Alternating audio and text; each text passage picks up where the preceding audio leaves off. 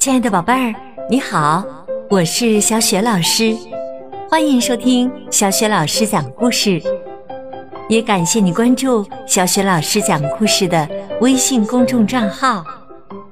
下面呢，小雪老师给你讲的绘本故事名字叫《拼拼凑凑的变色龙》。这个绘本故事书的作者是美国的艾瑞卡尔，译者林良，是明天出版社出版的。好啦，下面小雪老师就给你讲这个故事啦。拼拼凑凑的变色龙。一只小小的绿色的变色龙趴在一片亮亮的绿叶上，它爬到褐色的树干上，就变成褐色。它停在红红的花朵上，就变成红色。当它慢慢地爬过黄沙地，就变成黄色。你很难认出它来。变色龙又暖和又有东西吃的时候，就会变成亮丽的绿色。但是当它又冷又饿的时候，就会变成暗淡的灰色。变色龙的肚子饿了，就会一动不动地趴着等。它只动眼睛，忽上忽下，忽左忽右，直到盯住一只苍蝇。这时候变色龙那条长长的黏黏的舌头就会射出去，捉住苍蝇。这就是它的生活。这样的日子并不十分有趣儿。但是有一天，变色龙来到了动物园儿。他从来没见过这么多漂亮的动物，有全身雪白的北极熊，长着火红色羽毛的火鹤，有机灵的狐狸，善于奔跑的鹿，会游水的鱼，能看得很远的长颈鹿，还有强壮的大象和能躲在壳里的乌龟。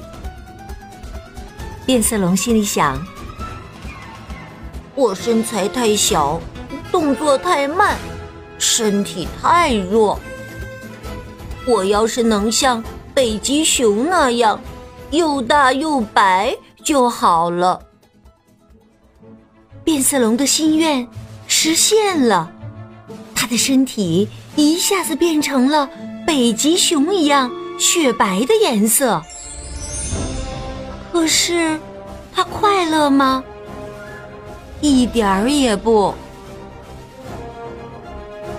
变色龙心想，我要是能像红鹤那样漂亮就好了。变色龙的心愿又实现了，他的身体唰的一下长出了一对和红鹤一样漂亮的翅膀。变色龙又想，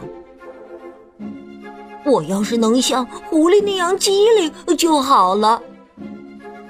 这个想法刚一出现，变色龙又长出了一条狐狸的大尾巴。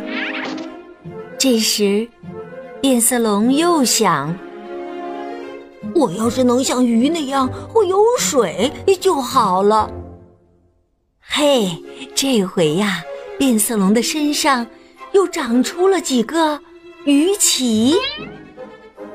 变色龙又想，我要是能像鹿那样会跑就好了。这回呀，变色龙的头上又长出了一对梅花鹿的犄角。变色龙简直开心得不得了，他又想，我要是能像长颈鹿那样看得远就好了。这一次啊，它又长出了长颈鹿的长脖子。变色龙仍然不满足，他想，我要是能像乌龟那样躲在壳里就好了。这次，你猜变色龙的身体又有了什么变化？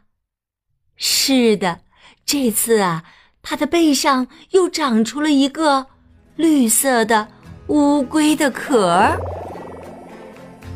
这回变色龙又看到了体型庞大的大象，它想，我要是能像大象那样强壮就好了。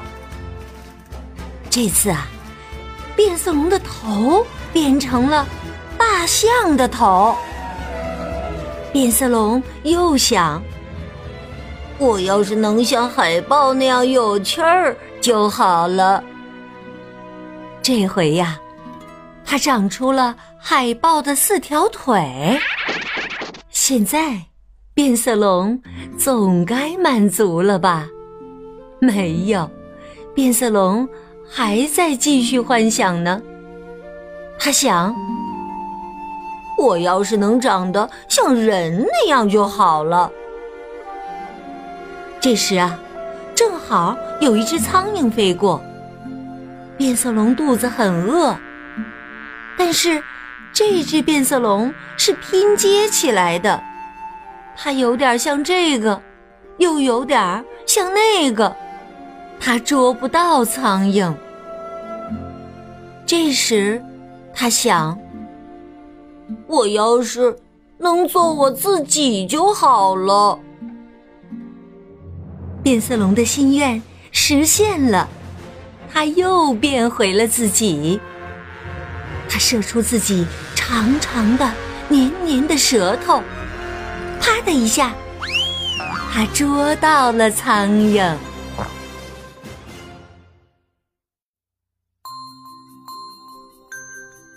亲爱的宝贝儿，刚刚啊，小雪老师为你讲的绘本故事名字叫《拼拼凑凑的变色龙》。故事当中的变色龙呢，羡慕这个动物，又羡慕那个动物，结果它的心愿一次又一次的实现了。可是最后呢，这只拼拼凑凑的变色龙竟然连一只苍蝇都抓不到了。